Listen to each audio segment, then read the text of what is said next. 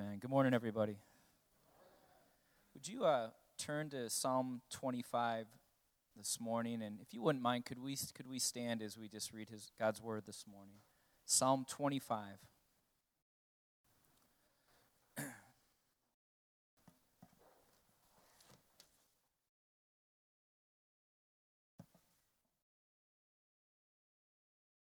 This is uh, listed as a Psalm of David, so this is one of King David's Psalms.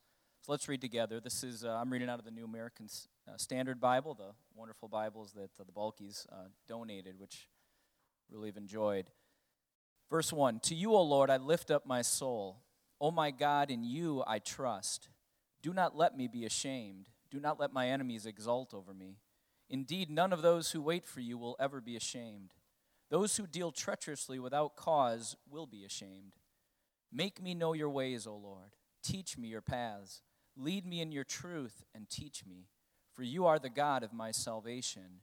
For you I wait all the day. Remember, O Lord, your compassion and your loving kindness, for they have been from of old. Do not remember the sins of my youth or my transgressions. According to your loving kindness, remember me, for your goodness' sake, O Lord. Good and upright is the Lord, therefore he instructs sinners in the way. He leads the humble in justice, and he teaches the humble his way. All the paths of the Lord are loving kindness and truth, to those who keep his covenant and his testimonies. For your name's sake, O Lord, pardon my iniquity, for it is great. Who is the man who fears the Lord? He will instruct him in the way he should choose. His soul will abide in prosperity, and his descendants will inherit the land. The secret of the Lord is for those who fear him, and he will make them know his covenant. My eyes are continually toward the Lord, for he will pluck my feet out of the net. Turn to me and be gracious to me, for I am lonely and afflicted. The troubles of my heart are enlarged. Bring me out of my distresses.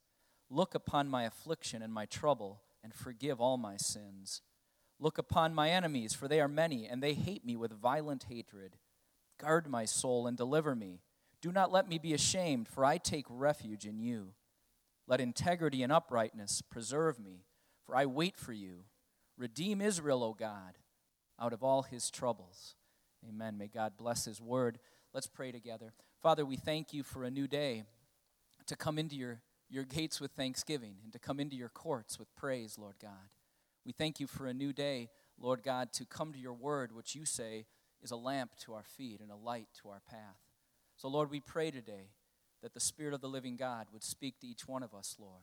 I pray you'd speak to us personally about our own soul today, Lord God, that you would go deep, Lord, that, Lord God, we would not uh, we would not necessarily even think about anyone else's soul this morning but our own and the condition of it.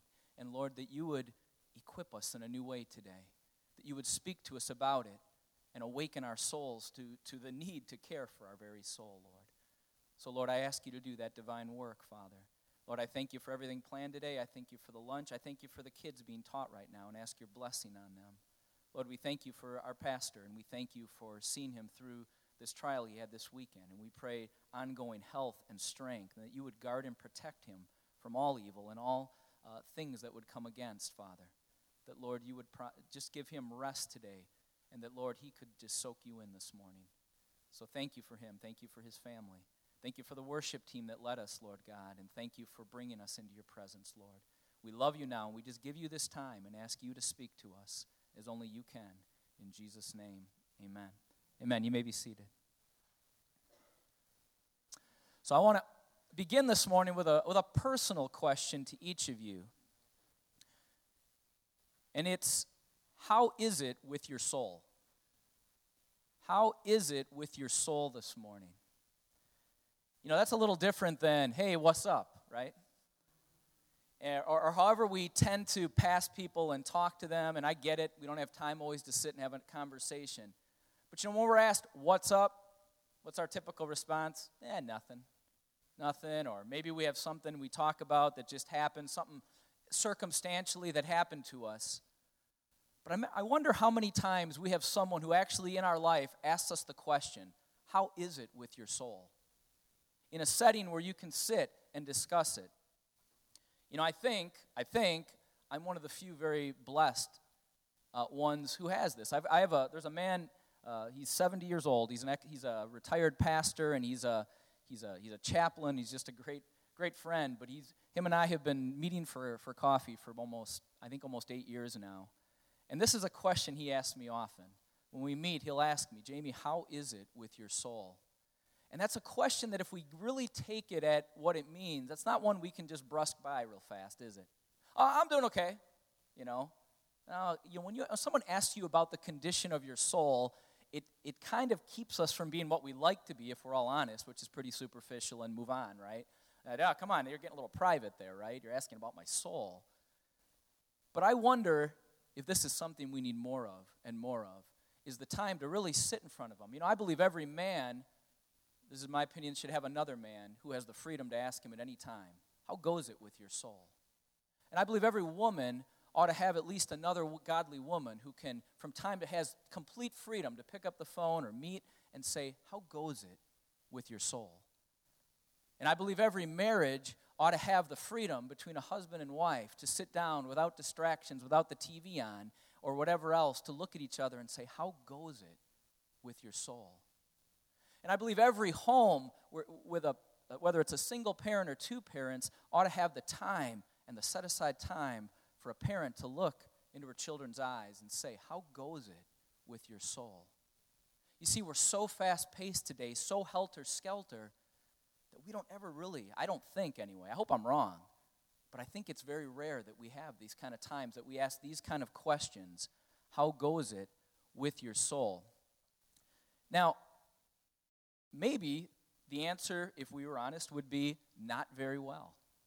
Maybe like this psalm that David found him in in Psalm twenty-five, we don't know all the circumstances going on when David wrote, penned Psalm twenty-five, but certainly it's pretty clear by some of his verbiage that things weren't all going great for David. He mentions words like afflictions, distresses, disturbed, um, his sins, his iniquities, et cetera. So certainly there was some amount of pressures, whether it was internal, David's own failures.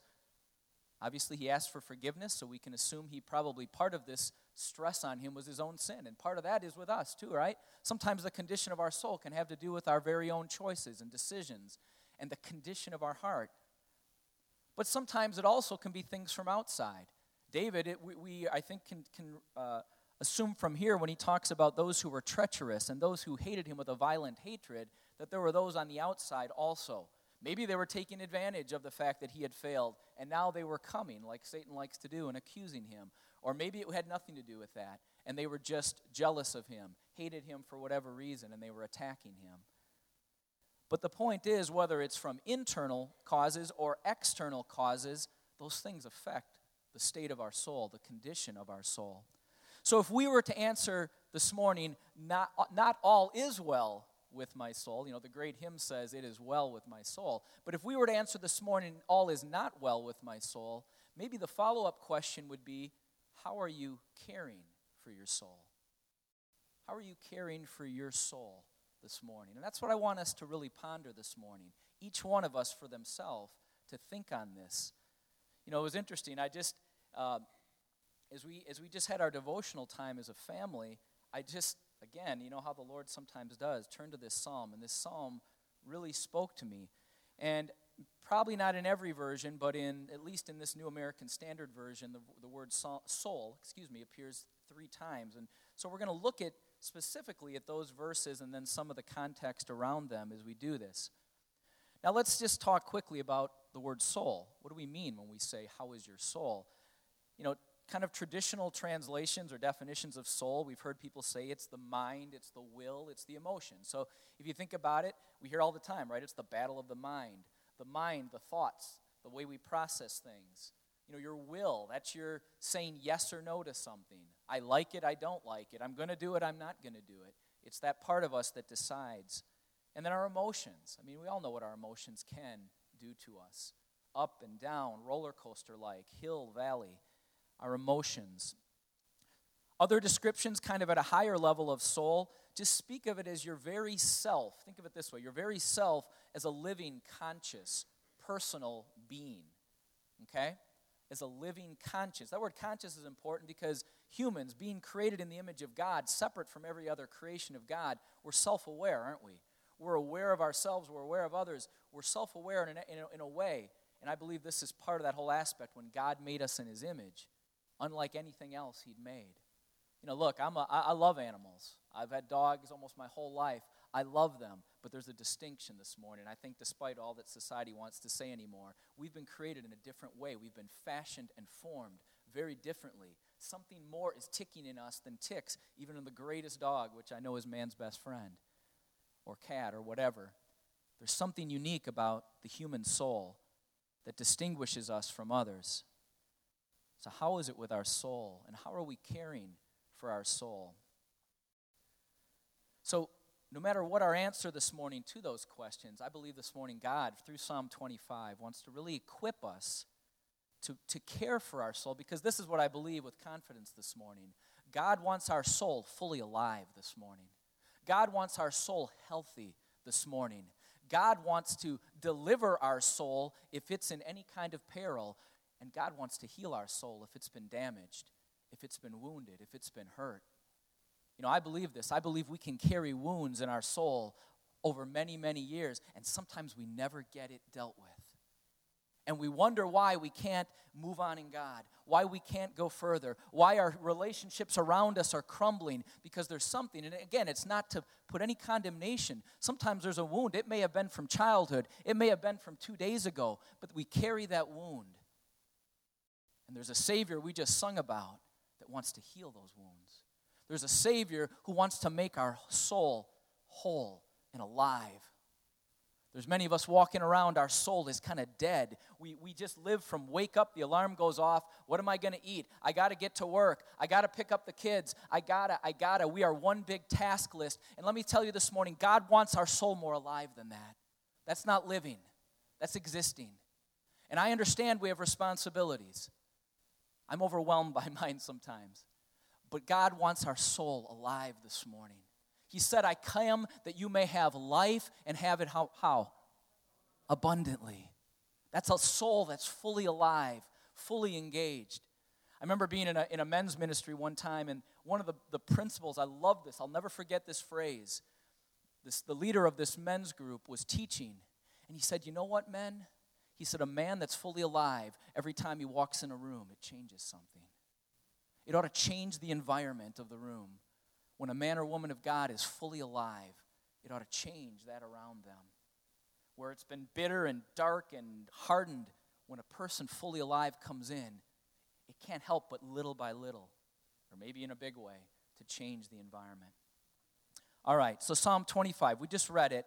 So let's look at a couple of, I think, keys for properly caring for our soul. The first one is right away in verse one.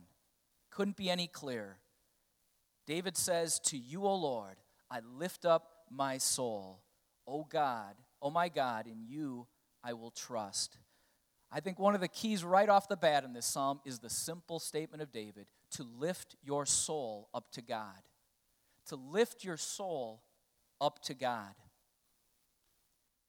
Now, lifting up one's soul, some say, is, is what we give praise and worship and value to. We lift up our soul to whatever means something to us, okay?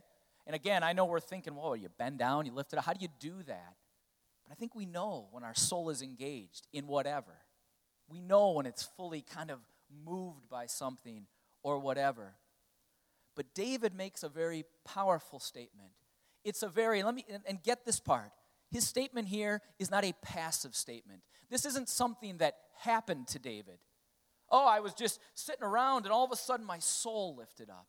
No, David is saying something very intentional here. He did something intentional on a consistent basis, very proactive. He made a decision to lift his soul up to God.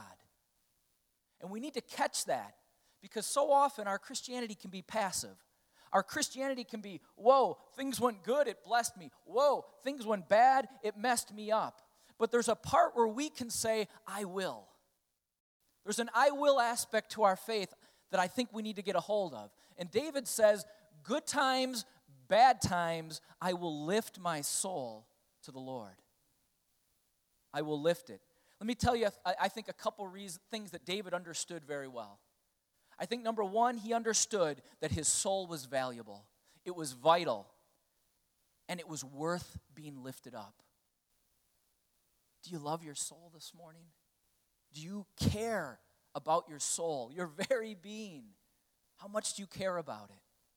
Do you value it the way God wants you to value it? I think David understood that.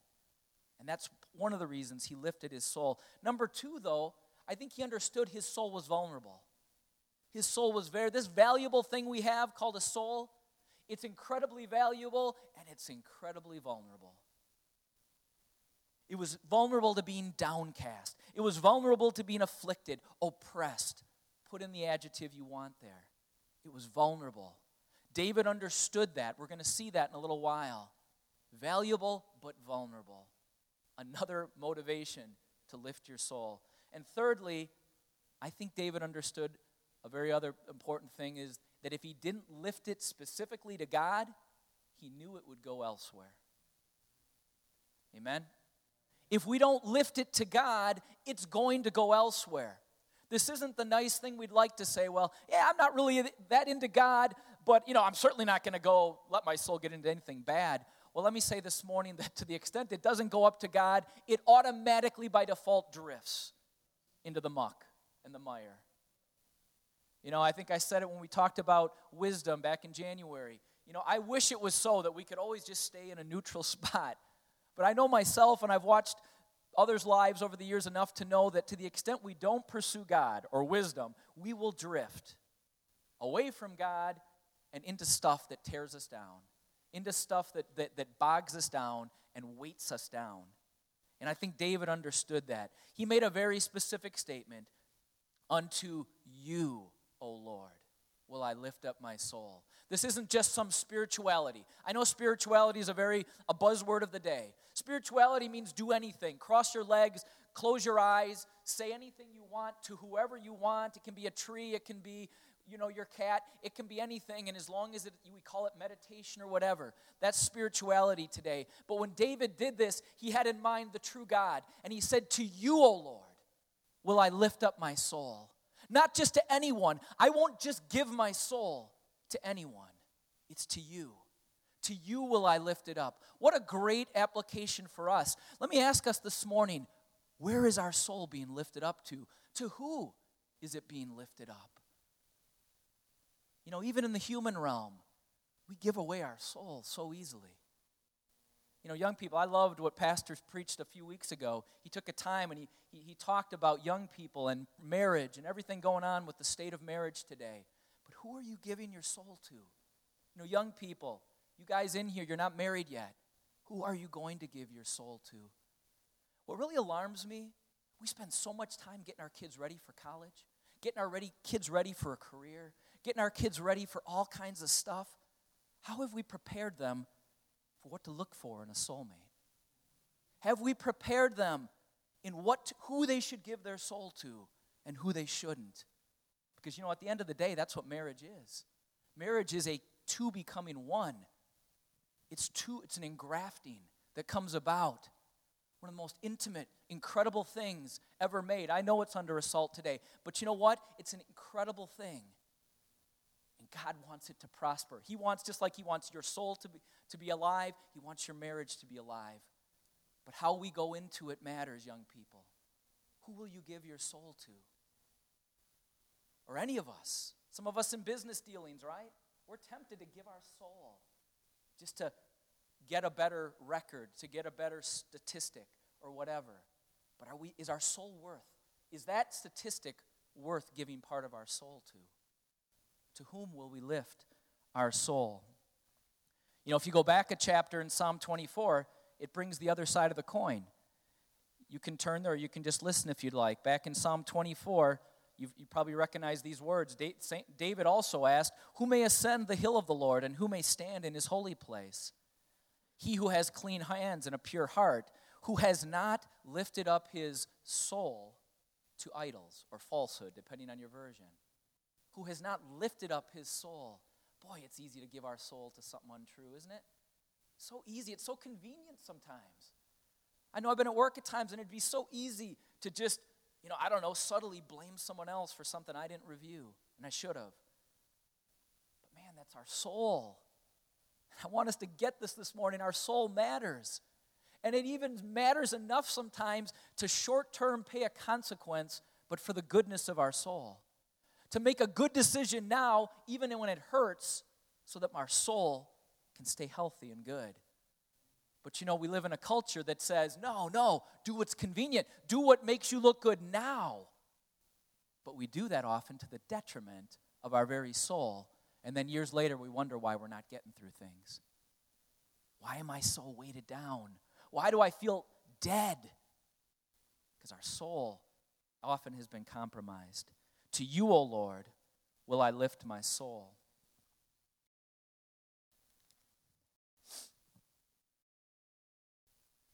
David said in Psalm one oh three, bless the Lord, O my soul, and all that is within me, bless his holy name. David trained his soul. David spoke to his soul. We'll, we'll read this again later. Why so downcast, O my soul? David was having a good conversation within himself. You know, I know we're a little weird talking to ourselves, but there's a, there's a healthy soul conversation we need to have with ourselves sometimes. That same psalm, David said, hey, my soul, don't forget all the benefits that God has. He who forgives all your sins, he who heals all your diseases, he who redeems your life from the pit and crowns you with loving kindness. David was reminding his soul of the goodness of God, the blessedness of God. When you lift your soul to God, that those are the benefits, right? How many of us this morning, we're going to go to take a new job. They offer us a salary. We say, yeah, but what are the benefits? Well, God has benefits. Forgiveness, healing, redeeming, crowning with good things. Those are the benefits package the Almighty offers. But we must lift our soul to Him. So critical. And I can't say this enough, and I said it in the beginning, but let me say it again. We are in, in I think, in the history of mankind, the busiest, most overstimulated, most entertainment-consumed time ever in history. Because of technology, because of where we're at, more than ever, we need to pause, hit the pause button, and spend time with understanding the state of our own soul. So critical. The last part of this first point is that in that same verse, I will lift my soul to the Lord, he says, for in you I trust. You see, faith is the key here to being able to lift our soul to God. Obviously, we have to believe God exists, right? But I think it's more than that. It's more than just, oh yeah, God's out there somewhere. I'll lift my soul. No, I think you need, you and I need to trust that He will care for our soul, that He will be good to our soul, that He will prosper our very soul. And that's the trust I think David is saying here. Not just, hey, God, I trust you're there somewhere, but God, I trust you with my very soul because I know you have wisdom to care for my soul. I know you know how to care for my soul, and therefore it's imperative that I lift my soul up to you. So, the first key is lifting our soul to God. Let's let's read on a little bit, and let's go to the second one. We're going to go down to verse verses twelve and thirteen. Who is the man who fears the Lord? He will instruct him in the way he should choose. His soul, this is the this is the New American Version, says his soul shall abide in prosperity, and his descendants will inherit the land. Some of your, your versions may say his life will prosper, or something to that effect. But again, our soul is our very being. It is our life. So our soul will prosper. The one who fears the Lord, his soul will abide in prosperity. It says he will instruct him in the way he will choose, and his descendants will inherit the land. So let's just do the math. Let's do the formula. The one whose soul abides or dwells in prosperity is the one who fears the Lord. We see that phrase, fears the Lord, twice in there. So why? Why is it that that is the key? Well, we talked about a few months ago with wisdom. What is the source? What is the source of all wisdom? Who remembers? Proverbs. The fear of the Lord, right? The fear of the Lord is the beginning of all wisdom and knowledge. It's the source of wisdom. And we talked about wisdom is equipping us or giving us skill for living, right? Not just skill to be a good accountant or mechanic or musician or whatever else, but skill at life itself, skill at making, navigating through the perils of life, you know, the minds that we have to go through, skill in relationships, skill in handling money and, and being wise with it, whatever it may be, raising children, being a good spouse, et cetera, et cetera. All the practical areas of life, that's where God meant for wisdom to seep into, to help us and equip us. And so, and we talked about the benefits of wisdom. God's wisdom has so much for us. It, it, it's noble, it's good, it brings blessing, it brings life, we read. It brings favor, all these things. So when we choose to walk in wisdom by the fear of the Lord, it, it prospers our very soul, because now we're doing the things that our soul needs to be healthy. So let's pause for a sec, just to maybe have a little bit of something to under, help us right now. Today, we live in a time, and, and it's a good thing, but I've never seen so much focus on health, physical health, right? I mean, it's amazing how much is out there now on physical health. You know, watch watch your watch your uh, cholesterol, watch the sugars you're taking in, natural versus artificial, right? You know, all these, these, these natural products and things like that, organic, eating organic, exercise, et cetera. And we're wise to heed a lot of that. That's good. But again, we do it for the outside. What do we do for the inside? Do we take the same care? Likewise, some of us have beautiful lawns. We have beautiful gardens. We've taken time, and I think that's a great thing. I love looking at a beautiful landscaped home. And we we find out what, if I'm going to grow tomatoes, if I'm going to grow whatever, what's good for the soil? What's the best fertilizer? When do I plant? How much water? Should they be in the sun, out of the sun? All those kind of things, right? Because what? We want our tomatoes to grow. We want them to be red and luscious, right? Or whatever we're growing. We want it to be fruitful. If it's flowers, we want them to be bright. It's obvious. Of course we do. We want our bodies to be healthy. We want our gardens to be fruitful. What about our souls? Do we want our soul to be colorful, full of luscious fruit, alive, healthy? You see, if we do, this phrase that gets so misunderstood, the fear of the Lord, is critical. It's critical. And, and let me take a step back for those who struggle with this phrase. Because I think as I've I've lived as a Christian now for however many years it's been, thirty, thirty-ish, I find that this word either brings excitement or dread, even among believers. But let me try to help us this morning maybe with this. For those of us who, who misunderstand this, yes, it's about reverence. Yes, it's about a holy God and reverencing him, okay? But this isn't. And maybe it's because maybe how some of us maybe were parented, maybe what we went through, I don't know. Some of us just have this fear of just always cowering in fear. And that's not where we're going this morning. I don't think that's what David meant. David talked to God in such a real way. There's no way David was walking around all the time cowering like someone who'd been abused constantly, which is tragic. David here is speaking, though, of something that, quite frankly, most of us, if we, we are honest with ourselves, is true, right? In every healthy parent-child relationship, there is some amount of a sense that a child says, I love my parents, my parents love me, but if I mess with the rules, something's going to get laid down, right? There is a consequence. At least put it at that.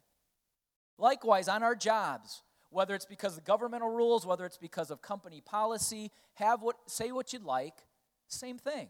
We can have the greatest boss in the world, the guy we go fishing with, play golf with, whatever. We can even get along with the president of the company great. But there is still something inherently healthy, right, that says don't manipulate your payroll. Don't falsify papers at work, right? Don't misrepresent the company when you're on company business. Amen? So I think that's similar here, right? You can have the greatest relationship in the world with your mom and dad, but you still have some kind of, res- there's a respect there that says, I don't want to, I don't want to wrong them. You can have the greatest relationship with your work environment, your boss, your president of your company, but there's something that says, do it the right way. Do it the way they asked you to do it. Conduct yourself the right way. And I think in a similar way, that's kind of the fear of the Lord. Not because God's got lightning bolts and he's like, come on, mess up. I want to throw it. It's because God loves us dearly. And he, he get this now, he loves our soul. And he knows what the junk we do does to our soul. In fact, he cares about our soul more than we do. And that's why it's so good to lift our soul to him and walk in the fear of the Lord, because he, the things he tells us to do and to not do are so good for our soul. The things he tells us not to do, he knows will mess us up. And all of us, to some extent, who've lived it all, know what that's about to some degree. I know the things that have messed up my soul. And I th- I'm thankful that God says, don't do that. I'm glad he's a God who doesn't say, yeah, go ahead. Who cares? Do what you want to do, man.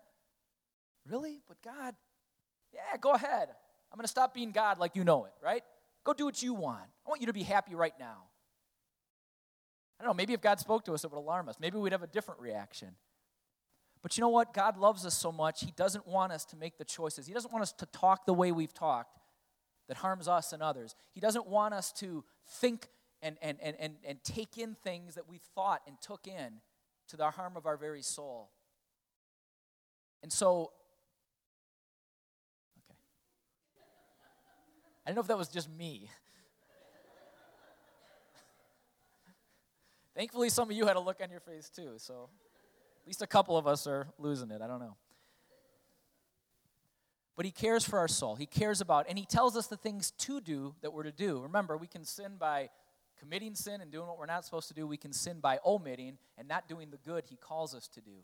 You know, uh, Adam talked about, you know, caring for the orphans and the widows. That's the good we're to do, right? And when we don't do the good, then we also our soul isn't fully alive and engaged. So God cares for our soul, and the fear of the Lord is to help us with this. But look at look at the prayer. We we read this earlier, but I just want you to go back. Look at this prayer of David up in verses four, four and five. You know, sometimes, and by the way, for those of you who struggle in the area of prayer, here's what I'd like to encourage you to do sometimes. Come into the Psalms and take the words off the, the pages of the Psalm and apply them to your own life. You know, when you're feeling like, man, I don't even know what to pray, why don't you come to Psalm twenty-five and read verses four and five. Make me know your ways, O Lord. Teach me your paths. Lead me in your truth and teach me. For you are the God of my salvation. For you I will wait all the day. What an awesome prayer that is. Man, put that one to memory. Two verses. Put that one to memory. And you're going through a time and maybe you're out for a walk and you're by yourself. Take a little soul time. Recite Psalm twenty-five, verses four to five. What a great way to get yourself aligned with God. What a great way to make to tell God, you know what, God, I want you to help me make good choices. Just like I want to take make good choices for my physical health. Just like I want to make good choices in caring for my garden. God, help me to make good choices for my very soul. Make known to me your ways, O Lord. Teach me your paths. See, that's how someone who has the fear of the Lord should talk, should live. They want God's ways. Look at Jesus, even in the Garden of Gethsemane, suffering. The Bible says he was sweating blood. And he says, even there, he said, Father, not my will, yours be done. I want to do it your way, Father. I want to get this done. Let's do this the way you sent me to do. Let's finish it. Thank God he did. Thank God he did. Amen. All right. So the fear of the Lord, walking in God's ways, it ought to impact everything about us. Men, it ought to impact the way we are as a man, a father, a husband, a worker, a friend, you name it. Women, it ought to affect how you are as a, as a woman, as a wife, as a mother, every area. See, the wisdom of God isn't just some little spiritual slice. I was thinking about this. Music, right? Soul is considered what? One little section of the music, right? You want to go to the soul music? But that's so different than how our soul ought to be for our real lives. Our very soul ought to be arrows shooting out in every direction of our life, affecting how we live. No different. God, I want to be a good father. God, I want to be a good husband. God, I want to be a good friend. God, I want to be a man of integrity on the job, whatever it may be. That's what the fear of the Lord will do. That's wisdom acting out through our lives, executing God's plan through us. But let me just catch one more part of this really quick. I didn't think I was going to even go here, but I, I, I think there's something here. Back to verse thirteen. His soul will abide in prosperity, and his descendants will inherit the land. You say, what in the world is that last part? His descendants will inherit the land. Well, again, think of it. For David, for, for the Jews, at that time, the promised land, obviously a big deal.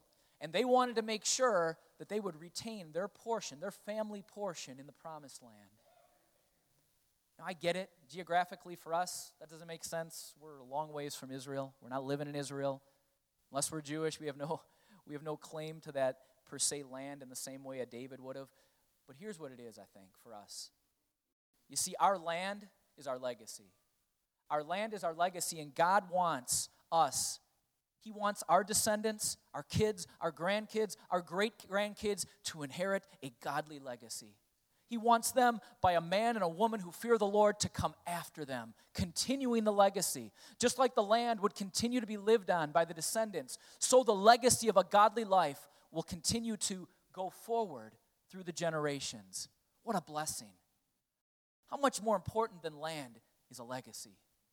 Carried on, the torch handed from one generation to the next. What an awesome thing to watch our kids go on with God. Is there anything better? Look, we use the word inheritance. Usually we mean a will and we mean money and property. And that's all good and well. And I hope each of us can pass some of that on to our kids. But can I tell you, a gazillion times more important would be to hand on your children, no matter how poor you are, maybe you won't have a dime to you when you die, but to pass on to your kids knowing Jesus Christ, loving the Lord, and following Him, and having a healthy soul. That's the legacy that matters most. That's what we should want our kids to inherit more than anything from us. A life well lived. God, may God turn the hearts of the fathers back to the children. May He turn the hearts of the children back to the fathers, as was prophesied in Malachi. We need that in our day, a turning back. The generations looking toward each other. Finally, this morning, the third and final thing I want to, the third key is down in verse twenty. Guard and guard my soul and deliver me. Do not let me be ashamed, for I take refuge in you. For me, the third key from this psalm is the freedom, the intentionality to call on God early and often to guard and to deliver our soul. You know, I wish this world was such that we wouldn't even need this. By the way, in heaven, we won't need this third key. All right? In heaven. Our brother Steve right now, I think if I'm theologically okay here, doesn't need this. He doesn't need this key. He's in a place where there's no more tears. There's no more dying, no more sickness. No darkness is going to enter in. That's the one I love about the New Jerusalem. No more darkness will enter in. Can you imagine a place for the first time in your life where you could go and everyone who talks to you is on the up and up? Where you can actually believe every word that every person around you says? That's like crazy, right? I can't do that for like two minutes of cable news. Much less some of the conversations around. But in this, this side of heaven, we need this desperately. And so I want to urge us this morning. Listen, a lot of us, we got our doors locked when we go to bed. Why do we do that? Protecting our family. Some of us have burglar alarms. Some of us have car alarms, right? Some of us are really cautious where we go and where we don't go. Sometimes we tell our kids, you know, it's a certain time of night, it's dark, don't walk down a certain place. We're protecting ourselves. There's a lot of wisdom in that. But I want to ask us, do we have the same tenacity with guarding and protecting our soul, the souls of our family, souls of our spouse and our children? Are we guarding and protecting them? But it's got to start with us guarding and protecting our very own soul. Our very own soul. Our soul, men, our soul has to be healthy if it's going to bless our wife and our children. Sisters, your soul has to be healthy if you're going to bless your husband and your children. Kids, your souls need to be healthy. If you're going to honor your mother and father, that it may go well with you, that you're going to prosper. We need healthy souls. But we live, we live with these three things against us. We talked about this in prayer. We had a really good discussion. We live with Satan and demonic influences. Okay? We can, we can dismiss that all we want. All I'll say to that is that Jesus himself talked to Satan. Jesus rebuked Satan. Jesus dealt with Satan. Okay, we can dismiss him as a little red figure with horns and a, and a pitchfork, or he's a spirit we can't see who loves to mess us up. Okay, but I choose to believe what the Word of God says. He's real, he's an influence, and I know from my own life, pre-Christ, in Christ, and, and serving Christ, I know the havoc that he can wreak. Satan, we live in a world system ruled by Satan, a world system that becomes more antichrist by the minute. Can I just remind, remind us all, by the way, antichrist isn't just some scary figure out there that some Christian producer made a movie about, that we all get intrigued and we wonder, you know, who the next antichrist is, who this, who that figure is. Is it some guy in France? Is it this guy or that guy or this person? The word antichrist simply means against Christ. Against Christ. First John tells us that the spirit of antichrist is already in the world. That was written, what, almost two thousand years ago. The spirit of antichrist is already in the world, and we see it all the time, right? You know, things are said about any other head of a religion, and people, oh, we gotta, we gotta respect that. Jesus' name is cursed literally every day, gazillions of times. Oh, well, that's just normal life. Tough, right? And look, I'm not looking for laws to, to defend that. I'm not, I'm not, I'm not that thin-skinned about it, but I just know the reality of it. I've always found it interesting why we, why, why Jesus' name comes out of people's mouths when they're angry and they want to, and they're, and they're just want to curse. You know, I don't know. I mean, it's just interesting to me. Maybe it's because it's the name above every name that every knee shall bow to one day. Maybe that's why. But the reality is that's what happens. So we have Satan, we have a world system, and then we got our own flesh. Okay? Now we can, God's given us a lot of tools. He's given us the cross of Christ to die to this flesh, right? And to live crucified so we're not controlled by it. But it's here. It's here until we get to where our brother Steve is. It's here with us. Now, I say that not to make excuses. God has armed us. God has given us a lot. But these are re- realities. These are the reasons why we need protection for our soul. We need, at times, deliverance. Now, let's cover really quick before we finish those two aspects. He says, guard my soul, and then he says, deliver me. See, I think they're kind of part of the same thing, but I think there's a, a couple of specific differences. Think of it with your car, right? You bring your car in for maintenance, right? Oil change, rotate tires, that kind of stuff. It's kind of preventative. You know, you want to protect the, your car. You want it to run well. You want your engine to, to run well and healthy, right? And so that's something you do all the time. I think it's the same thing for us. Maybe you're not going through anything right now, but you say, God, guard my soul. Guard my soul. Keep me from evil. Keep me. Protect me, Lord. Protect my soul.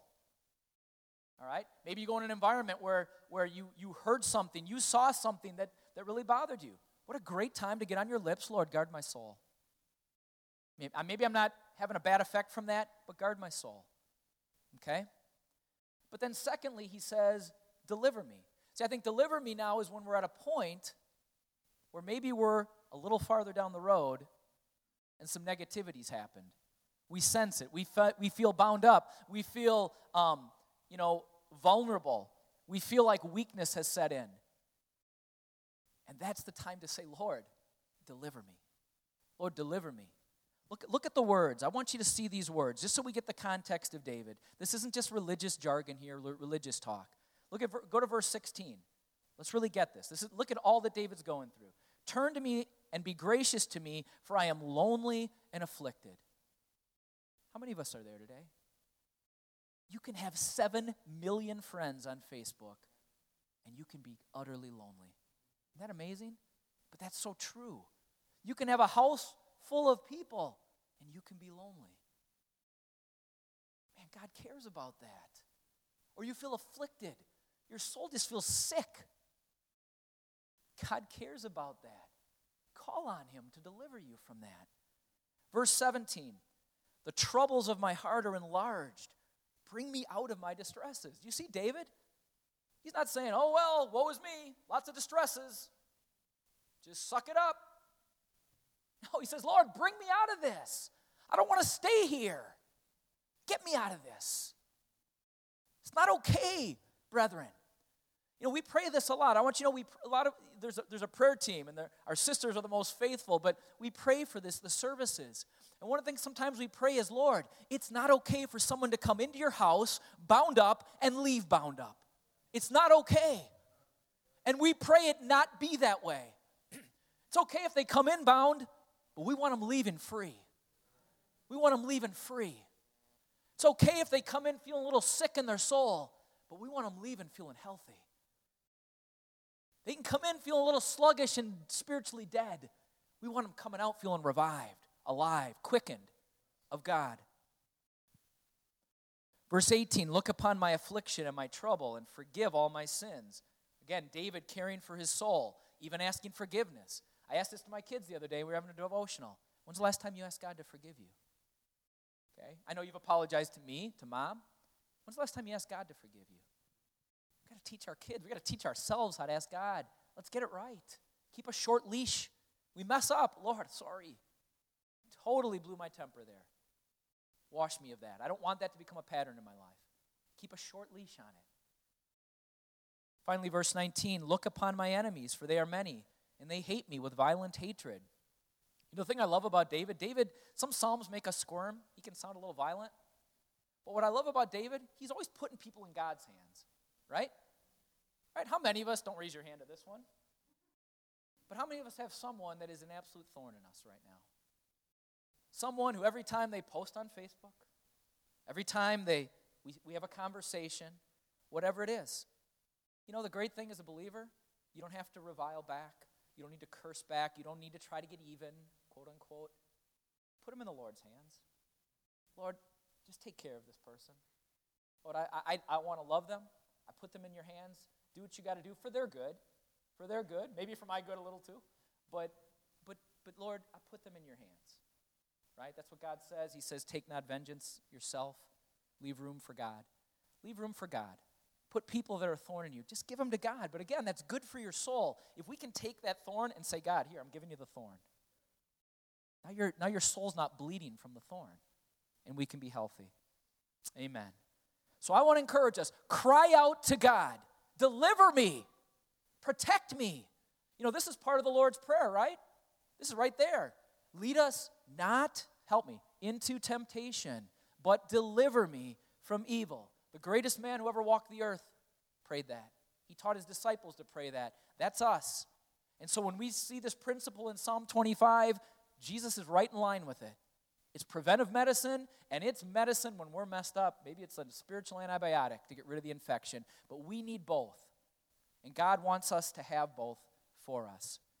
And let me say the last thing on this, to not address these things, to be okay with troubles and pressures. And again, I'm not talking just the external part of it, but when it gets into our soul and weighs us down, to the extent that we just say, oh, well, woe is me, then we have said, we've basically signed up and said, I'm okay having a dry, hard, dead soul. Okay? I don't want anyone to get to that point. I don't want, I don't want to get my soul to that point. I pray you don't either. So care for your soul. Lift it up to Jesus. Choose the fear of the Lord. Choose to walk in his ways. His word says it will prosper your soul. Finally, ask him to protect and deliver your soul consistently. Don't stay bound up. Get free. That's what the Lord wants for you. Amen. Let's pray. Can we stand with me, please? Let's pray.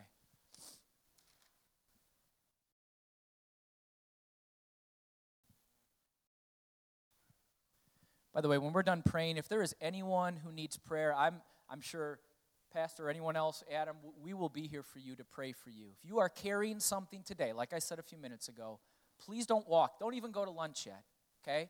Don't go walk to your car. Please come up and get prayer. Let's get you well today. Let's get you whole today. And I don't mean us. It's not in us. It's in the Lord.